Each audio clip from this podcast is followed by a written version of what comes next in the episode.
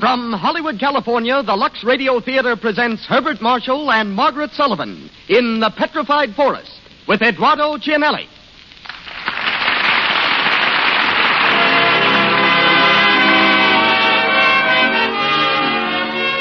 Lux presents Hollywood. Week after week, these programs come to you, ladies and gentlemen, because week after week you make them possible through your loyalty to our products. And the Lux Radio Theater is the means our sponsors take of showing you their gratitude. Starring for you tonight are Herbert Marshall, Margaret Sullivan, Eduardo Cianelli, and Donald Meek. You will hear from two special guests Charles J. Smith, superintendent of the Petrified Forest National Monument, and Nick Janios, manager of that famous movie restaurant, the Cafe de Paris, at 20th Century Fox Studios. Our music is directed by Louis Silvers, with our entire production in the hands of that master showman, ladies and gentlemen, Mr. Cecil B. DeMille. Greetings from Hollywood, ladies and gentlemen. The city of Baltimore gave us the Star Spangled Banner. It also gave us a star spangled group of theatrical personalities who assembled there just five years ago under the banner of the University Players. At that time, they were an unknown collection of stage struck youngsters intent on making good. Their leading man was Henry Fonda, and their ingenue, a little miss from Virginia named Margaret Sullivan. They remained in Baltimore 17 weeks, employed by an optimistic producer who paid them $10 a week and meals. This year, as the star of Stage Door, Margaret Sullivan returned to the same city and to the same theater, rounding out a five year campaign in a burst of glorious success. When Margaret was in college, her English professor returned an essay she had written with a brief but uncompromising comment For heaven's sake, stop acting. Margaret was just stubborn enough to ignore him, reasoning that a girl must have some fun. She's been acting ever since. With her love for the legitimate stage, keeping her from Hollywood all too long. She's back here now, however, and starts work shortly on a new film. Margaret has a farm in New Jersey, cooks excellent onion soup, likes fishing, and doesn't mind at all if you call her Maggie. This is her debut in the Lux Radio Theater, and we hear her as Gabby in Robert Sherwood's great play, The Petrified Forest. It's always a particular pleasure to announce the return to our program of Herbert Marshall. When last year Mr. Marshall was filming the Paramount picture Angel, since then, with Barbara Stanwyck, he's made breakfast for two at RKO. His role tonight is that of Alan Squire. Two other splendid performers also make their Lux Radio Theater debut tonight Eduardo Cianelli and Donald Meek. A comparative newcomer to pictures, Mr. Cianelli is already duplicating in films the brilliant record he established on the legitimate stage as a character actor. He comes to us as Duke Mantee, while Mr. Meek plays Gramp, Wallace Clark, Mr. Chisholm, and Frank Milan plays Bose. Our play begins. The Lux Radio Theater presents Herbert Marshall and Margaret Sullivan in The Petrified Forest with Eduardo Cianelli and Donald Meek.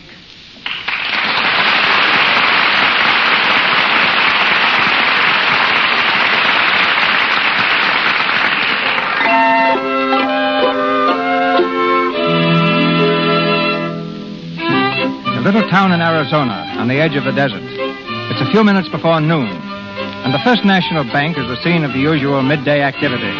There's a line at the teller's window and a general quiet hum of conversation. Suddenly, the front door is thrown open, and four men stand in the doorway, leveling machine guns. Stand where you are, everybody! Cut that game off! This is a stick up, folks. Now, everybody just stand still and you won't get into no trouble. This is Duke Mantee here, and he don't take no fooling. Now mind the gap. Get that door back there. Cover the door, Hank. And don't let anyone in. Okay, Duke. Got the door, Jackie? It's in the drawer. Open up, you. I'm speaking to you, teller. Open it up yourself. Why, you. Don't argue with him. Open it. Let me give it to this wise guy, will you? I'll take care of him myself. You got the door? Yeah. All set, Duke. Open the door, Duke. Right. Now everybody stay right where you are. And if any wise guy's looking for trouble, remember, a Tommy gun makes a noise like this. That's just to give an idea. All right, Jackie, let's go.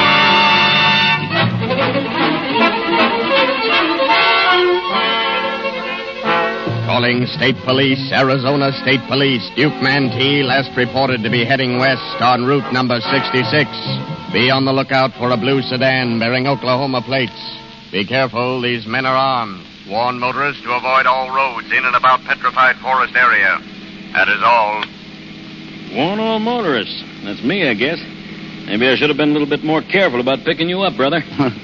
if you mean I might be Duke Mantee, you can set your mind at rest. I'm not. No, you don't look it exactly. But you're right, of course. That was a lonesome spot back there. I haven't had a lift for hours, Oh, well, I took a pretty good look at you first. and my honest countenance won the day. Well, I don't know as you look so pesky honest. I just figured I was a match for you. My name's Jones. Thank you. Mine's Squire. Hitchhiking, huh? That's right. Where you from? Well, if you mean originally, it's England. If you mean hitchhiking, I started in New York. That's all? You looking for work? Well, yes and no. What line of work you in? None just now. I have been at times a writer. A rider, huh? Well, you won't find much to write about in these parts. Unless you happen to run into Duke Mantee. Which I sincerely hope I do not. How far are you going, Mr. Squire? I'm not quite sure. I thought I might find some place to eat. I'm not in a hurry. Well, the nearest place I know is the Black Mesa barbecue stand, the filling station. The Black Mesa Barbecue. Instructive but not illuminating. Just where is it? Well, I'm going within a couple of miles of there. I'll show you before I drop you. Old man Maple and his granddaughter run it. Ain't so much of a place, but, well, it's all there is. What's the sad news, Gabby? Oh, you had hamburgers, pie, and coffee. That's 50 cents for you, 55 for your friend. Hey, how come mine's more'n his? Uh, Well, you asked me to put a nickel in the piano, didn't you? Ah, come on, Nick. Don't argue. Here you are, Gabby. Thanks. See you around, Gabby. Yeah. Hey, Uh, Gabby. Hey, hey, Gabby. Yeah, Graham. You ought to see Paula back there in the kitchen. I told her Duke Mantee was heading this way, and she's. She's putting sugar in the soup and salt in the coffee. she's scared. Ooh, ooh. Oh, you oughtn't to scare her, Gramps. She's a bad enough cook as it is. Oh, she's all right. When do I get my dinner, Gabby? Mm-hmm. As soon as I can get around to it. Change to 20, Gabby. Lady wants a pack of cigarettes and take out for 15 gallons of gas. Eh, wh- What kind of a car is out there, Bose? It ain't Duke Mantee. Well, now, maybe somebody, they might have heard uh, about him. Eh, I'll take the change out, Gabby. Here. Don't forget to turn on the radio at 7 o'clock now and get the news. How's it going, Gabby? Oh, all right. Not so good outside. Ten customers all day. If it gets much worse, you can fire me and handle the pump yourself. We're satisfied. Hey, Gabby, come outside and sit with me a while, will you? Not just now. I've got things to do. Oh, you've always got things to do when I want to talk to you. Well, to tell you the truth, I want to read. I haven't had a minute to myself all day. That book there? Yeah. That's it. It is nothing that would interest you. How do you know? Oh, poetry. The shapeless, slender shoulders small, long arms, hands wrought in glorious. Oh, I told you you wouldn't like it. do you? Sure. Makes me forget where I am. You sure hate this place, don't you? Well, I didn't like it much when I first came. Then why do you stay? You ought to know that, Gabby. You can call me a sap if you want to, but I'm falling in love with you. Yeah. Have you ever been in love before? No. Have you ever said you were? Why, sure, lots of times. Did they believe you? Well, certainly they did. But I couldn't fool you, Gabby. I wouldn't want to. Don't you like me at all? Sure, I like you. But not much?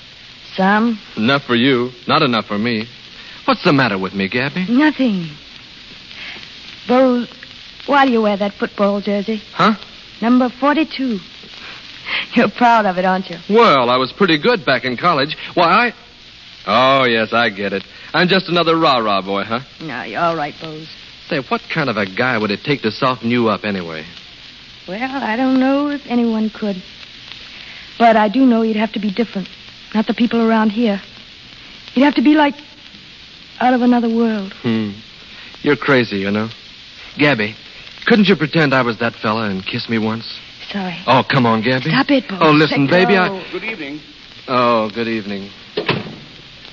Can I get something to eat? Yeah, Miss Maple here will take care of you. Thank you. You can sit down right over there. Uh, here's a bill of fare. It's kind of grimy, but the food's clean. Well, what do you think you'd like? Hamburgers, Oh, steak? I'll leave that to you. Okay. Customer Bose. Bose. All right, all right. By the way, when am I? Black Mesa. And it's even more dreary than it sounds.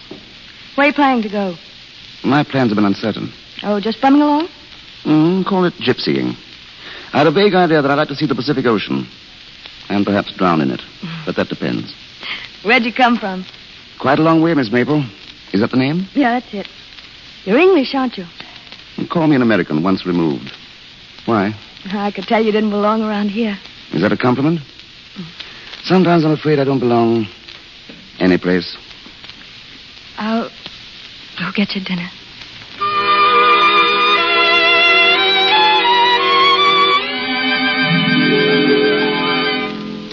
There's his picture in the paper, Mr. Squire.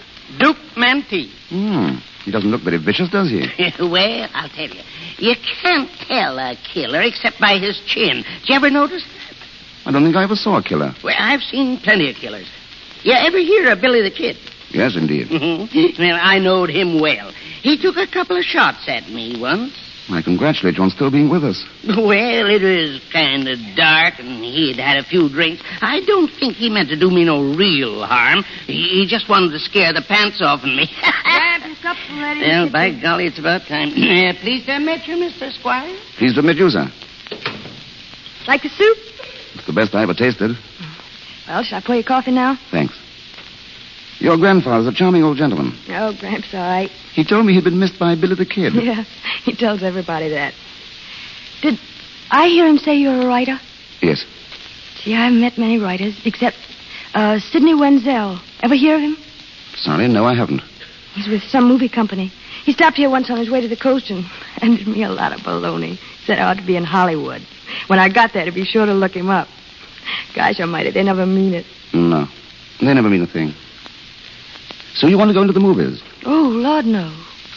I want to go to Bourges. Where? Bourges, France? That's where I came from. Uh, You're not French. Partly. I was born in Bourges. But all I know about it is from the picture postcards my mother sends me. You know, they got a cathedral there. Your mother still lives there. Yeah. Dad brought us back here after the war. Mother stuck it out for a couple of years and then packed up and went back. Some people think it was cruel of her to leave me, but what could she do? She couldn't live here. And you can't blame her for that. Do you think she was cruel? Not if you don't, Miss Maple. She sends me a book every year for my birthday. She sent me this one. It's the poems of Francois Villon. Ever read it?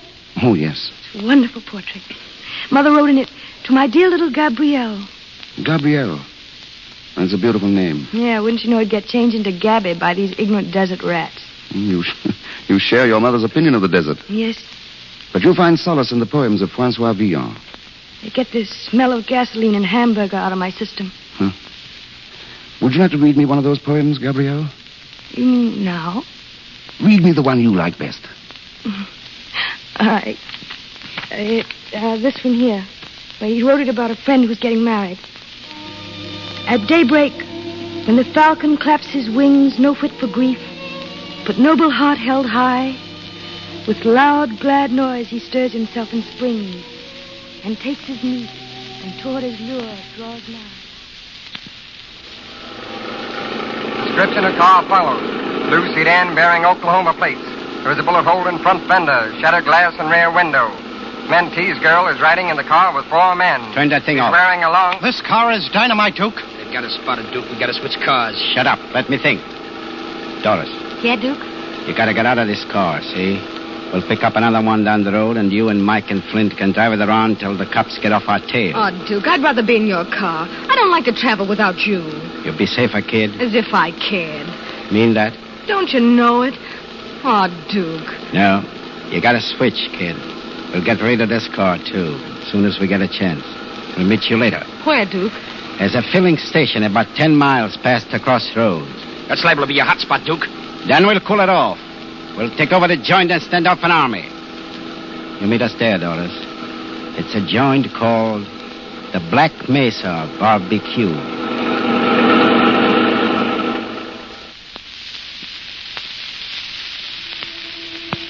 Seeing reason wills not that I cast love by. Now here with reason shall I chide and fret, Go on, Gabrielle. nor cease to serve, but serve more constantly. This is the end for which we twain are met.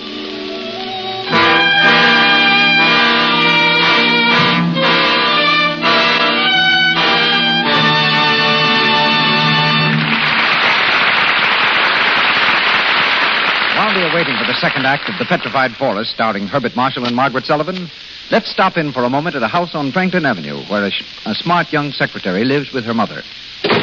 Mother, Mother. Oh, there you are. Oh, please be an angel pet and press my white evening dress. Ooh, well, there's no knowing where a Kansas cyclone will strike next. Now, would you mind explaining why, if you knew you were going out tonight, you didn't phone me from the office? Oh, darling, please get into action. This is a crisis. I'm going dancing with the boss's son. Really? And I couldn't call you because I was taking dictation all afternoon. And now I'm a little frazzled around the edges. I won't have time to do the dress My myself. dear, you do look tired. Why don't you take a little nap? You'll feel so much better. Nap? Oh, I haven't the time. Anyhow, I know something better and quicker. I'll just pop into a Lux toilet soap bath. Well, I don't know. I should think that if you're Oh, don't going- worry, Mother. My Lux toilet soap bath really does refresh me wonderfully. Leaves me feeling full of pep. Well, you certainly always do look lovely when you go out. Oh, you're just an old flatter. Well, anyway, there's another thing my Lux toilet soap bath does for me. Its active lather is a wonderful way to protect daintiness, and I love the delicate perfume it leaves on my skin. Well, hurry up, dear. You, you won't be ready in time. All right, I'm off to my beauty bath. Be nice to Bill if he gets here before I come down. Mr. DeMille takes us back to our play. Herbert Marshall, Margaret Sullivan, Eduardo Cianelli, and Donald Meek continue with the Petrified Forest. A few minutes have passed. Purple shadows are gathering over the desert. In the Black Mesa barbecue, Gabby and Squire, unaware of the approaching gangsters, continue their talk over the lunch counter. And that's why you want to go to France. For understanding. Yes, and I will go there someday when I have the money. I hope I won't be too old. I dream about it all the time. Bourges. There's something beautiful to look at, and wine, and dancing in the streets. And if I were you, I'd stay here, Gabrielle, and avoid disappointment. You see, I've been to France. Oh, what were you doing? Writing books? No, planning to write books. You see, I married. My wife supported me. Oh, Now, please don't think too ill of me. I once actually wrote a book, what was it? Fiction? Hmm, in a sense. It was a novel. Not very successful, I'm afraid. It cost my publisher quite a lot of money. It also cost him his wife. You see, she divorced him and married me. She saw in me a major artist who only needed a background to bring him out. She gave it to me with a fine view of the Mediterranean. For eight years, I reclined on my background, waiting for the major artist to step forth and write. But he didn't. And you've left your wife now. Yes. I'm glad of that. I left her at her own suggestion. She had taken up with a Brazilian painter, also a major artist. Then I decided to go forth and discover America. What were you looking for? Well, that's that's rather hard to say. I suppose I've been looking for something to believe in, hoping I'd find something worth living for, something worth dying for. And what have you found? Nothing as interesting as an old man who was mi- missed by Billy the Kid and a fair young lady who reads Villon. I do other things that would surprise you. I'm sure you do. I wouldn't tell this to everybody. I paint pictures. Oh, could I see them? I never let people see them. I'd only get kiddies. They're kind of crazy Oh, things. please let me see them. Perhaps it's my mission to introduce you to posterity as an American genius. Are you kidding me? No, Gabrielle. I've never kidded anybody outside of myself.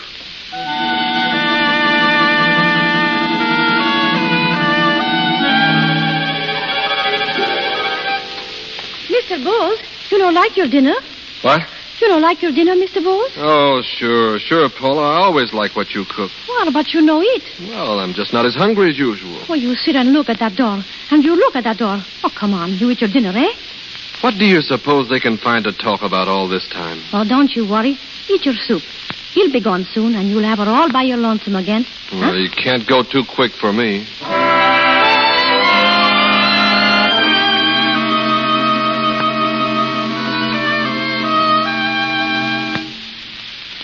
Well, that's a lot of them.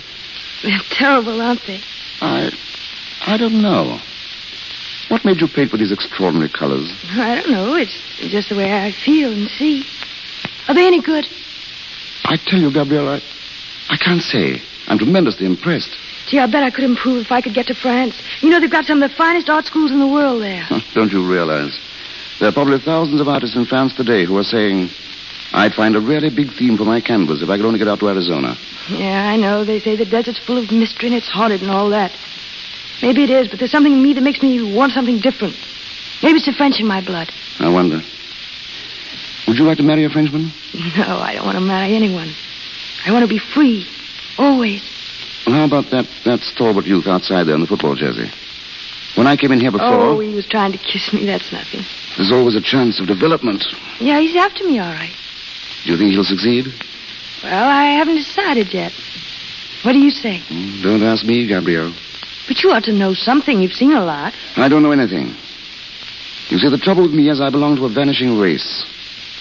I'm one of the intellectuals. That means you've got brains. Yes, brains without purpose, no aim. But you must have some kind of a purpose. Where are you going from here? That depends where this road leads. Oh, it leads to the petrified forest. It's a gloomy old place full of dead trees that have turned to stone in the desert. The petrified forest. Mm. A suitable haven for me.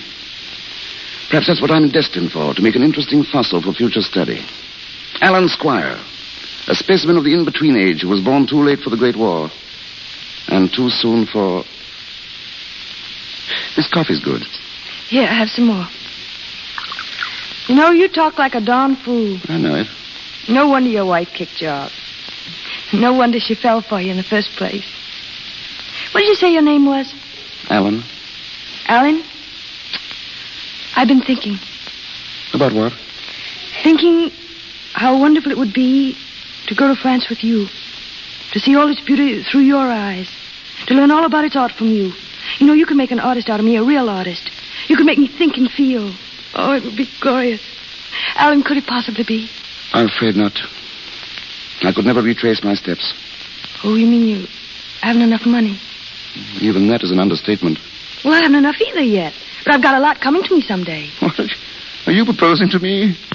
Trying to turn me into a gigolo again? No, it'll be different this time. Listen, do you know how much Grant has got salted away in the bank at Santa Fe?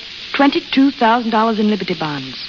I wish he'd give it to me now while he's living, but he won't. But it's all will to me. Of course, we might have to wait years and years for it, but if you'd only stay. You. You think you like me as a life companion? Yes, I know I would. And I don't make mistakes. Wouldn't you like to be loved by me? Yes, Gabrielle. I should like to be loved by you. You think I'm attractive? There are better words than that for what you are. I didn't say you'll stay, Alan. You haven't anything else to do. no, Oh, that's just it. You couldn't live very long with a man who had nothing to do but worship you. That's a dull kind of love, Gabrielle. It's the kind that makes people old too soon. But I thank you for the suggestion. You give me something wonderful to think about during my lonely wanderings. I'll think of the chimes of Bourges. And you. Oh, you mean you're going now? Yes. Well, I can't stop you. No, Gabrielle, you can't. But you can do me one great favor before I go. Would you mind very much if I kissed you goodbye? No, I wouldn't mind. You would understand that it would be nothing more. Yes, I'd understand it. Just a kiss. That's all. That's absolutely all. Gabrielle. So, that's what's been going on in here. Who do you think you they are? open bows. Just because she's cute and sweet, you thought you could get fresh, oh, huh? he didn't get fresh. He only wanted to kiss me goodbye. Yes, the impulse is rather hard to explain, but. you I- needn't wait to explain. Just pay your check and get out. Very well. How much do I owe, Miss Maple? Uh, 30 cents. He's been eating all this time and only ate 30 cents? Keep quiet. Thirty cents, eh? That's it's very reasonable, very reasonable indeed. But that brings us to another embarrassment. I I haven't got thirty cents. I haven't anything. Oh, you haven't, huh? What have you got in your pack there? Shirts, socks, a passport, an insurance policy. And you thought you could pay with a kiss, did you? Why, I'll... Take your hands off him, Bose. There's a car outside. See what they want. Good evening. Uh, good evening. We'd like some gas and oil, please. All right, Bose. How much? Uh, uh, my chauffeur will tell you. That's nice of him. Oh, and I'd like some cigars, please. Don't forget the cigarettes, George. Oh, yes, dear. I know. I know. How far is it to the Phoenix Biltmore, young lady? Oh, about 200 miles. I imagine we can make it by midnight. Well, goodbye, Miss Maple. Oh, just a moment, Alan. Uh, excuse me, sir. Uh, what? Would you have room in your car for another party? Well, uh, who is it? This friend of mine, Mr. Squire. He's on his way to the coast. He hasn't a car just now. Uh, he's an author. Have you any luggage? Just this rucksack on my back? Oh, wait a minute. Joseph. Joseph! Yes, sir? Something you want, sir? Well, do you think it's all right to give this man a lift to Phoenix? I'm not carrying any concealed weapons. Do you mind if we verify that? None at all. Go right ahead, Joseph. Yes, sir. My. I guess he's all right, Mr. Chisholm. Oh, very well. Well, I'm glad to have you with us. Uh, hurry up, please. Oh, come on, dear. Well, I've been waiting for you. Well, thank you, Miss Maple. I'll remember your kindness. Oh, just a moment. I forgot to give you your dollar change. Oh. Oh, no. I wanted you to keep that. Sorry, but tipping is un American. We don't allow it. Go on, take it. Thank you. I suppose I'll never see you again, Gabrielle. No. That's the way it is in a gas station. They come and they go. But somehow or other, I'll repay that dollar. Lord knows when, Perhaps we'll run into each other someday in Bush. perhaps. Goodbye, Gabrielle. Goodbye, Alan.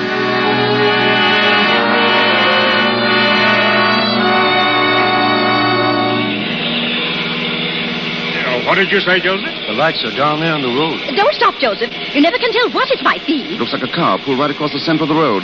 I'm afraid it'll have to stop. Stop. Stop, you fool. But there's a man there. Three of them. Shut I up, saw- lady. All right, folks, hop out, and you won't get hurt.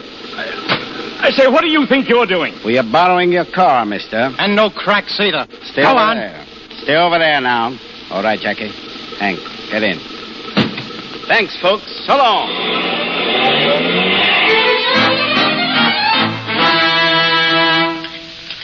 Can I help you with those plates, Gabby? Oh, no thanks. Funny guy, that panhandler. When he was getting in the car, I got feeling kind of sorry for him and tried to slip him some change. You did? Yeah, but he wouldn't take it. Handed it back. Didn't mind holding you up for a meal, but he had too much that was pride. awful nice of you, Bose. I appreciate it. Say, you talk as if you were nuts about him. I'm not nuts about him. Well, if you appreciate it so much, how about being a little nice to me for a change? Yeah, I'd like to be nice to you, Bose.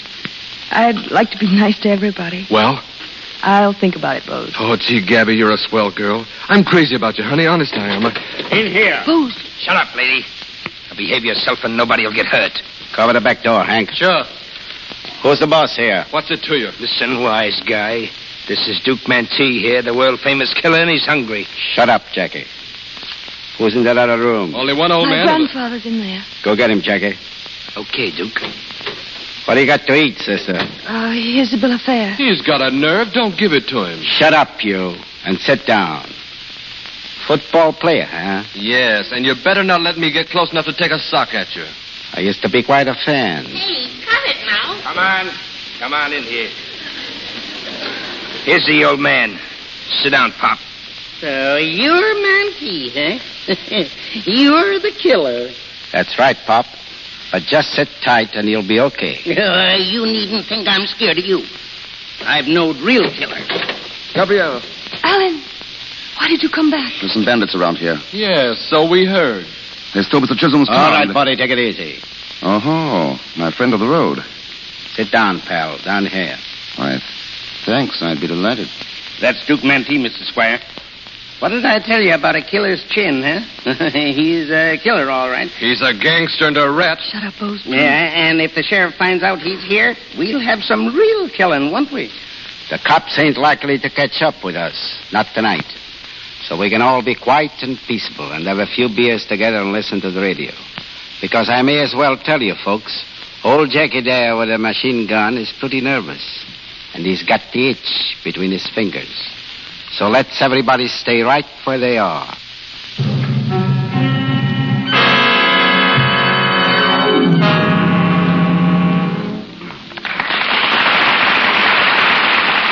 We pause for station identification.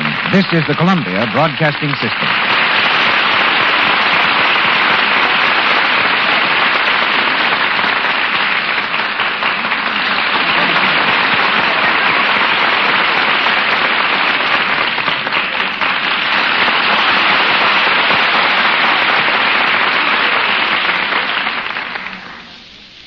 Act three of our play, starring Herbert Marshall and Margaret Sullivan, will be heard shortly. It's undoubtedly true that most of us are a lot more familiar with the play and the motion picture called The Petrified Forest than with the 90,000 acres in northeast Arizona from which the drama borrowed its name. A national monument, the Petrified Forest is one of the most amazing and least known spots in the United States. It comprises six distinct forests, including a portion of the fabulous Painted Desert. In charge of this vast area is Charles J. Smith, one of the ablest rangers in the National Park Service, formerly at Yellowstone Park, then chief ranger at the Grand Canyon. Mr. Smith has been at the Petrified Forest since he became its first superintendent eight years ago. Mr. Smith, the heroine of our play called the Petrified Forest a gloomy old place full of dead trees that have turned to stone. What have you to say about it? Well, Mr. DeMille, it's certainly an old place, and it certainly is full of trees turned into stone. But as for being gloomy, well, to me it's the most awe inspiring sight in the whole world. One of our six forests happens to be called the Blue Forest. I can easily understand that if anyone wanders out there all alone and is inclined to be a little moody, the weird atmosphere of the place won't make him any more joyful. But that isn't why it's called the Blue Forest. It got its name from the deep blue color of the rolling hills. Let me turn tourist, Mr. Smith, and ask you just what the Petrified Forest is and how it came to be. It's a vast area, Mr. DeMille, covered with huge trees that grew and spread their branches 150 million years ago. In those days, the land was a tremendous swamp. The only living things were the trees, a few plants, and several species of ferocious looking reptiles, the like of which you see today only in nightmares. Nature sent floods, earthquakes, and storms, and buried everything under 3,000 feet of mud, water, and gravel. Then, after a hundred million years, Mother Nature, being a woman, changed her mind. She sent winds, rains, and more storms to erode the earth, to sweep it away, and bring this forgotten cradle of life back into the light of day. The bones of the reptiles have turned to fossils, and the trees lie stretched out on the earth, petrified into a substance almost as hard as diamonds and of tremendous weight. But what made them turn to stone? The great pressure under which they lay, together with the minerals in the waters that once rolled over them. The trees have turned from wood into gorgeously colored semi precious stones. The outside is reddish brown, but where the logs have broken apart, where they have crashed into heaps of stone, they are glittering masses of pure agate, carnelian, amethyst, jasper, and onyx. Were all the trees in the petrified forest blown apart, and their semi precious jewels extracted, there derives a mountain of glittering stones worth a fortune. Hmm, that statement, Mr. Smith, is apt to bring half the country to your doorstep tomorrow. I'll be glad to welcome them. But they'll soon learn that no one is allowed to carry off samples and that the grounds are closed and carefully patrolled at night. Yes, it's a strange, weird place. Like the Blue Forest, the Second Forest has its own peculiar characteristics. There, the ground is covered with chips of petrified wood, and at times, as you walk through them, they ring out with a tinkling sound like the music of tiny silver bells. Have you ever encountered any incidents such as our play presents? Has a bandit ever sought sanctuary in your hills and deserts? No, not that I know of. But Route 66, which was undoubtedly the road taken by Duke Mantee, leads right into the forest. And coincidentally, at exactly that point is a little lodge and filling station very similar to the scene of tonight's play. Years ago, the Painted Desert was a favorite haunt of killers and bad men, and today we're called upon now and then to watch for fleeing bandits. One of the most ironical happenings occurred in the forest when a woman and her two children were trapped by a terrific blizzard. All about them were logs of wood that might have made a roaring fire and saved them, but the wood was stone, and days later the three bodies were found, frozen to death in a forest. Besides the trees, the petrified forest contains a hundred ruins of the homes of prehistoric Indians. They lived there some thousand years ago, and the forest contains several huge boulders on which these Indians carved their queer symbols and drawings. The carving that puzzles me most is a picture of a stork carrying a baby. But I've never been able to find out how an Indian happened to make a picture like that in prehistoric times at the edge of the Arizona Badlands. But maybe he was the Walter Winchell of the tribe and chose that modern manner of announcing a blessed event. The National Park Service wants you to visit the Petrified Forest and that's one of the sights we'll be very happy to show you in this fascinating land of shimmering color. Thank you. Thank you, Mr. Smith. That's very interesting.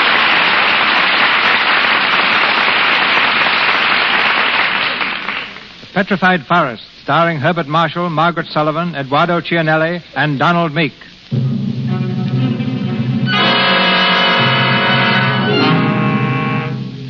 One hour later, with Duke Mantee and his gunmen still masters of the situation, the Black Mesa barbecue presents a strange picture. Gabby, Allen, Gramp, and Bowes are huddled together near the counter. On the other side of the room, the gangsters sprawl comfortably in their chairs, listening to the radio, machine guns resting on their knees.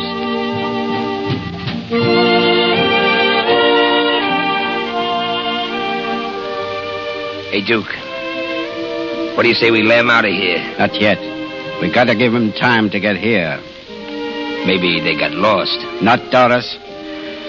Well, I wish he'd show up. Waiting for a girl, huh? Sit down, halfback, and sit still. I'd hate to see anything happen to you. Let something happen.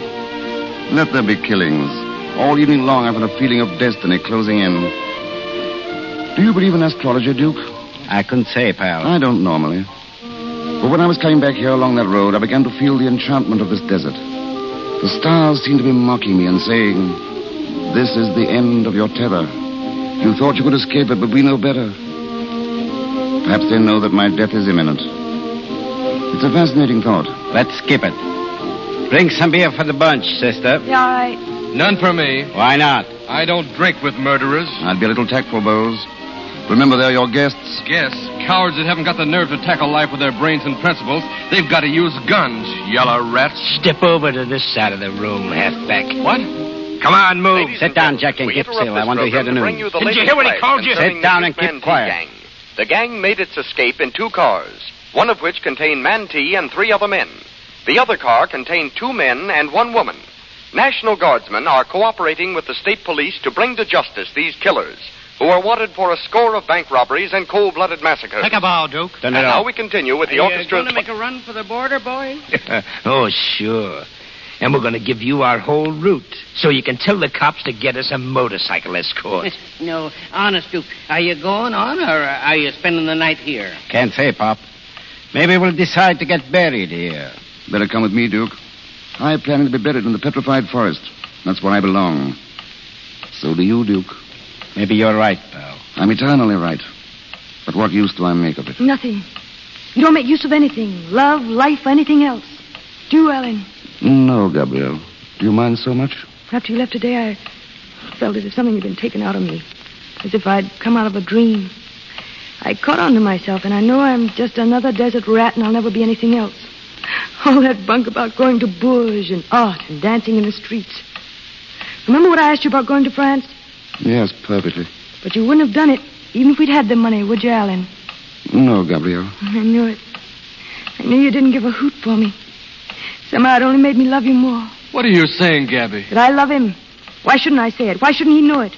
We'll all be dead tomorrow morning. You. You don't mean it, Gabriel. She can't mean it. Well, I do. I'm sorry now that I came back. When I went out before, it was a charming ending to a romantic moment. Now it's spoiled. Well, Sit down, pal. what do you care whether I stand or sit? I got to think about my health. Sit down. If I had a machine gun, I wouldn't know what to do with it. I want to talk to Gramp. Me? Yes. Those, um, those Liberty bonds of yours buried in Santa Fe. How did you know about him? I told him. What are you going to do with them? Leave them right where they are. Yes, leave them where they are. Your granddaughter is suffocating in this desert when a few of your thousands will give her the chance to claim her birthright. Yes, and maybe give you a chance to steal it. Hanging on to your money as though it meant something. That's a low way to justify your miserliness. Why don't you die and do the world some good? Shut up, you. What do you mean talking to an old man like that? Hey, Duke, there's three people coming down the road. Looks to me like them people we took the car from. Okay, Hank. Get outside and take a look. Okay. You too, Jackie. Sure. Duke, I was guilty of bad taste, and I apologize to Mr. Maple. Oh, sure, sure. He must be drunk. You'd better crawl, or I might have to put the lug on you. Talking to an old man like that. Get out of the way. Let me look out of that window. Put him up. Bose. Now I've got you where I want you, Mantee. I've been waiting for a chance to grab your gun. Yeah? And wouldn't you be surprised if Jackie was leaning in that window behind your back, ready to fill you full of holes? What? Oh! Thanks for turning your head, halfback. And thanks for returning the gun. He got me in the hand. That doesn't matter, but but I muffed a chance to kill him. It was a good try, college boy. come on, keep moving. This is outrageous. Here they are, Duke. It's the same bunch, all right. I frisked them. They're harmless. I don't know what frisk means, but he pawed us all over. Come on, step on it. Sister, Yep. take the halfback outside and bandage him up. Okay. Go with him, Jackie. Then you might tie him up and leave him there. Sure. Come on, get going. I demand to know the meaning of this. It has no meaning, Mr. Chisholm, has it, Duke? I don't know, pal. But if Mr. Chisholm is a smart guy, he'll sit down quiet to join the party.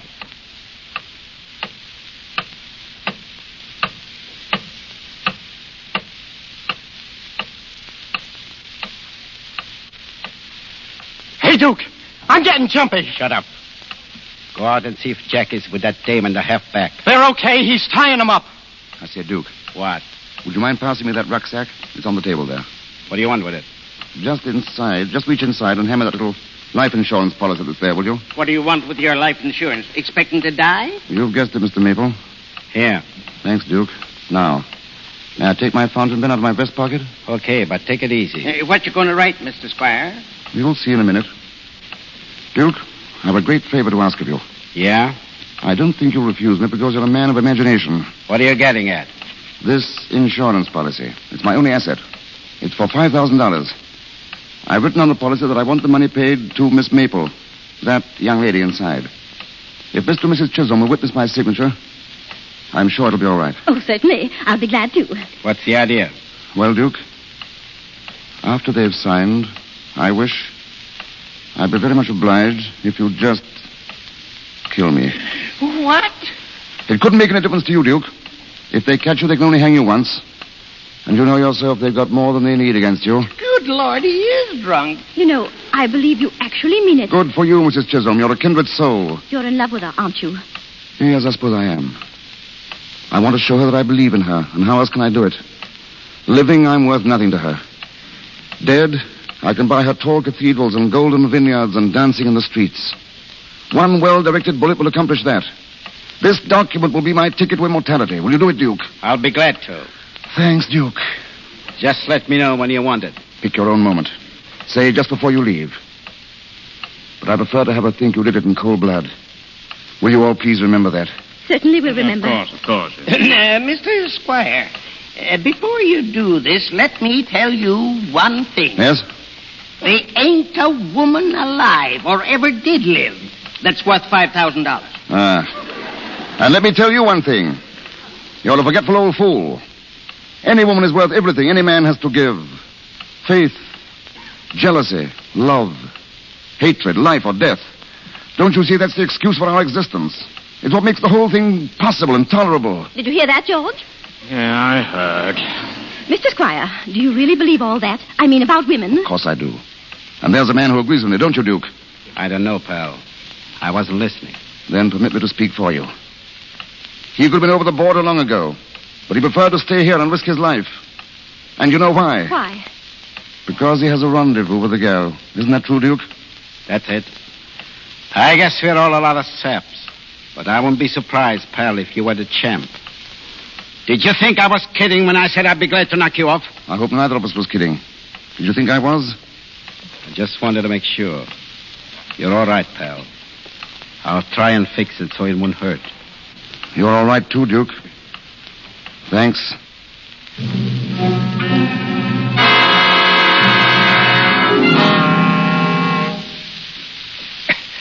Okay, halfback.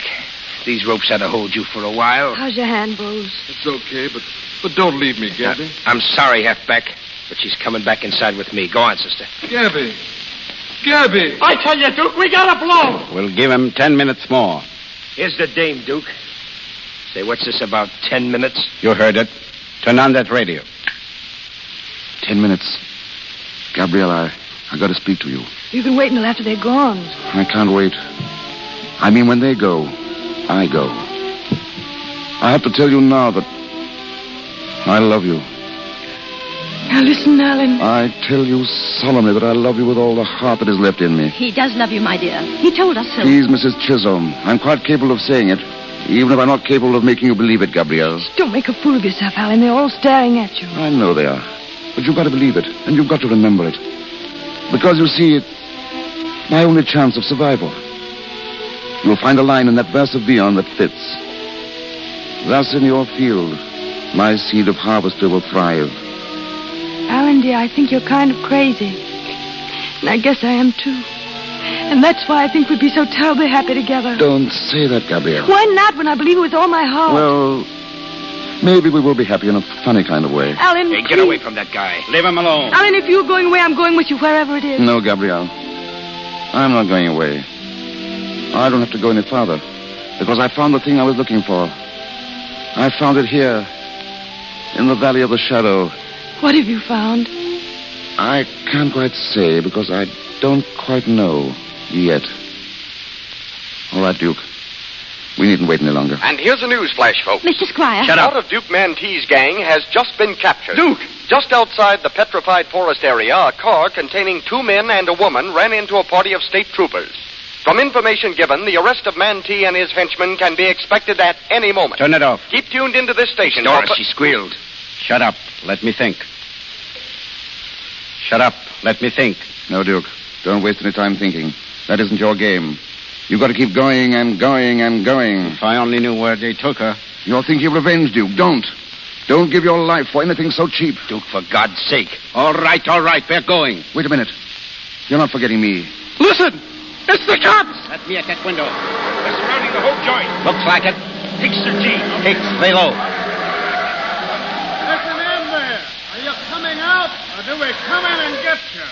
We're talking to you, Duke Mantee. Come in and get it, you dirty lout. Get down, you fool. You're staying here till we get a break. Mantee, you have no right to endanger the lives of innocent people. You folks better get down on the floor. Lie close together here in the middle. You let me help you grab. Come here, Gabby. Where is the light switch? To the right of the door. Turn them out, Jackie. How many are there of them, Duke? Six or seven. Nothing to worry about. Gabrielle. Yes, Alan. It's an inspiring moment. United States of America versus Duke Mantini. There goes the neon sign. It almost restores in me the will to live and love and conquer. How do you feel about it, darling? I don't know, Alan. And I don't care. Alan, when you get to France, what do you see first? The fields and forests of Normandy. And then. What, Alan? And then Paris. Paris, that's the most marvelous place in the world. All places are marvelous when you've someone to love. Even here? Especially here, darling. As long as I live, I'll be grateful to Duke Mantee. Alan, will you please kiss me? Oh, Gabby. Gabby, darling. All right, boys. We are on our way. Get out the back way and grab the car. Now it's going to be all over. Not for us, Alan, never. You better stay where you are, folks, for a while.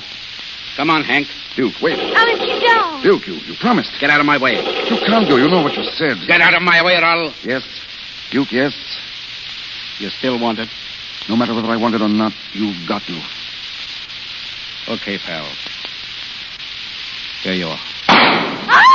Come on, Duke. He missed it.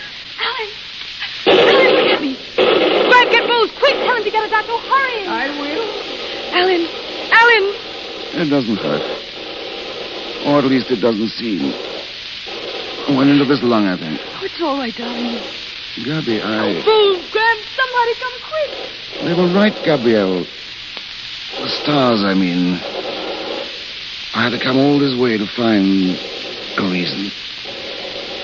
Duke understood what it was that I wanted. I hope you will be happy. Gabrielle, What, Alan? What? Oh, don't worry.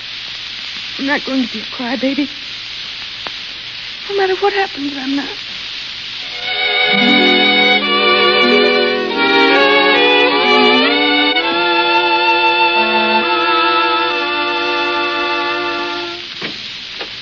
Gabby. What, Rose? They got Mantee, Gabby. Did they? How is uh, that fella? The doctor's in with him now. He's pretty bad. Oh, gee, that's tough. He was a good guy up there. If he doesn't come back, we'll bury him out there in the petrified forest. The petrified forest. Mm, that's what he wanted. Doctor. Miss Maple? How is it, Doctor? Is there any chance at all? Yes, yes, there is. Oh, what do you. He has a chance to live, if he wants to. Oh. Let me see him. Let me speak to him. Alan. Alan, dear, can you hear me? Gabrielle. Alan, you're going to live. Do you understand? You're going to live, Alan. No, Gabrielle. The stars ordained it. No, the stars have gone. It's morning, darling. Is it? Alan, listen, you must want to live for me. Don't you remember you said you wanted to? Oh, please, Alan, please, darling, don't leave me. No. No, Gabrielle. I won't leave you. Oh, darling. Remember the poem.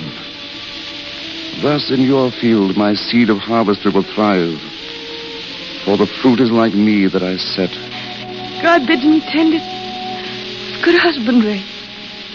This is the end for which we twain are met.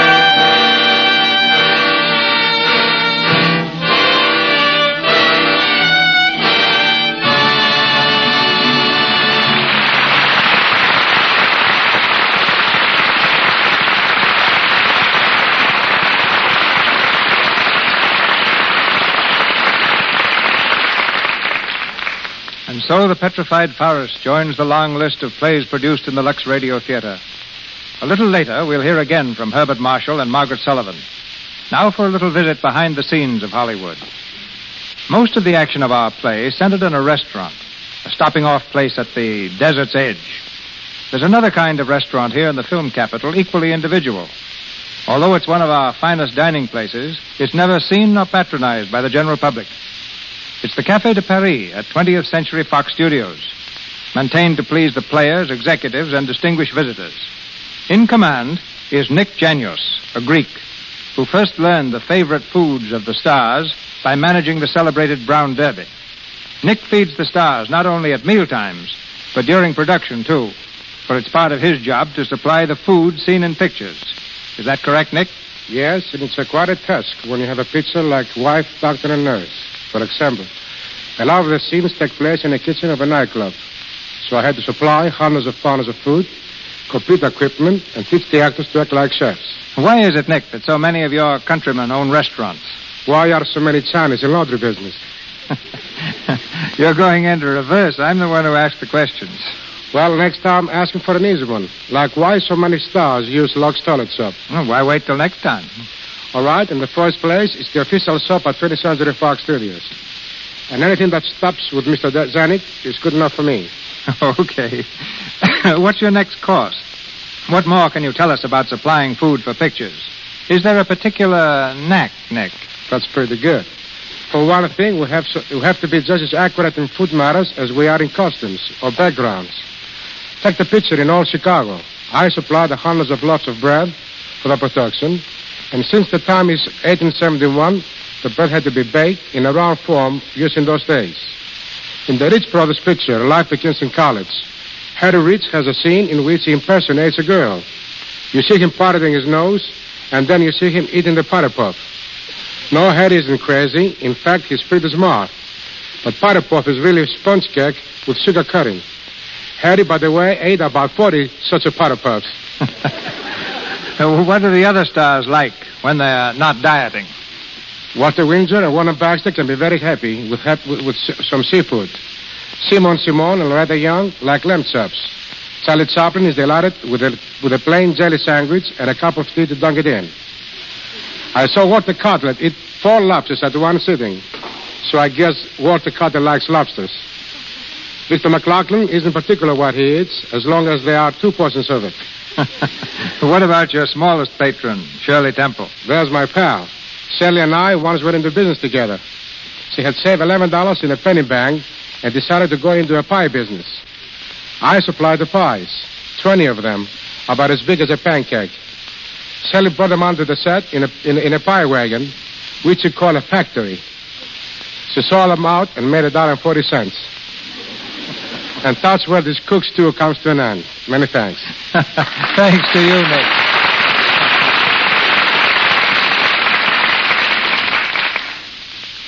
With Herbert Marshall just back from New York, and you, Miss Sullivan, about to depart for your hometown of Norfolk, Virginia, we were very lucky to have you together for tonight's play. Thank you, Mr. DeMille. And it's nice to have a chance to say something about Lux toilet soap. As long as I can remember, I've used Lux toilet soap at camp, in school, in college, in the theater, and in Hollywood. I guess that's the best indication of how good I think it is. Now, I think it's about time we heard from Mr. Marshall.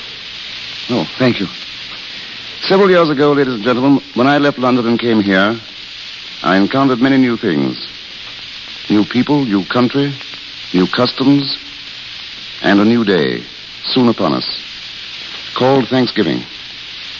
Perhaps Thanksgiving impressed me more because it was new to me. But I've never quite gotten over it, and I hope I never shall. Besides the good fortune which may come to us as individuals, there is that which we all share in common. There's peace in this land. There's freedom and there's work to be done. Dogs still wag their tails. The sun is warm. And sleep still comes at the end of the day. These are great things. For them, let me join you and give thanks. Good night.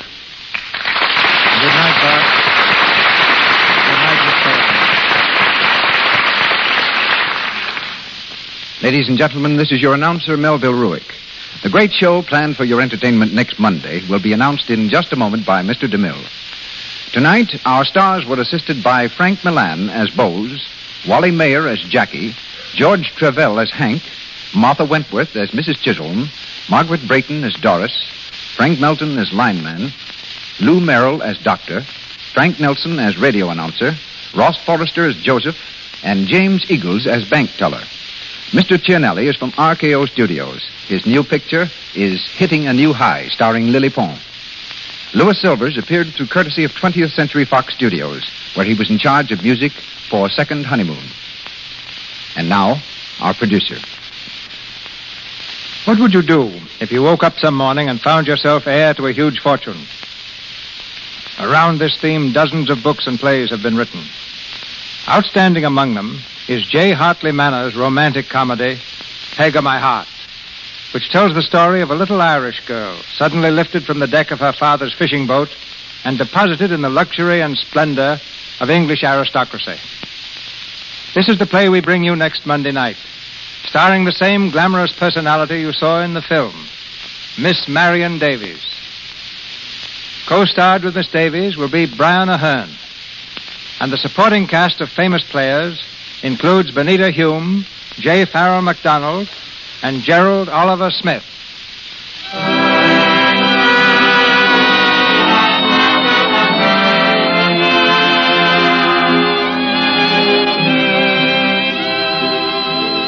Our sponsors, the makers of Lux Toilet Soap, join me in inviting you to be with us again next Monday night when the Lux Radio Theater presents Marion Davies and Brian Ahern in Peg of My Heart with Benita Hume.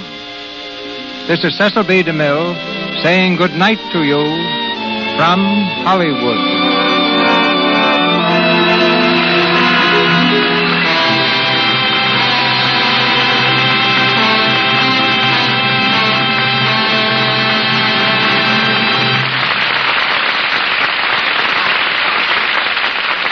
This program, ladies and gentlemen, came to you with the good wishes of the makers of Lux Toilet Soap, the beauty care preferred by nine out of ten Hollywood stars.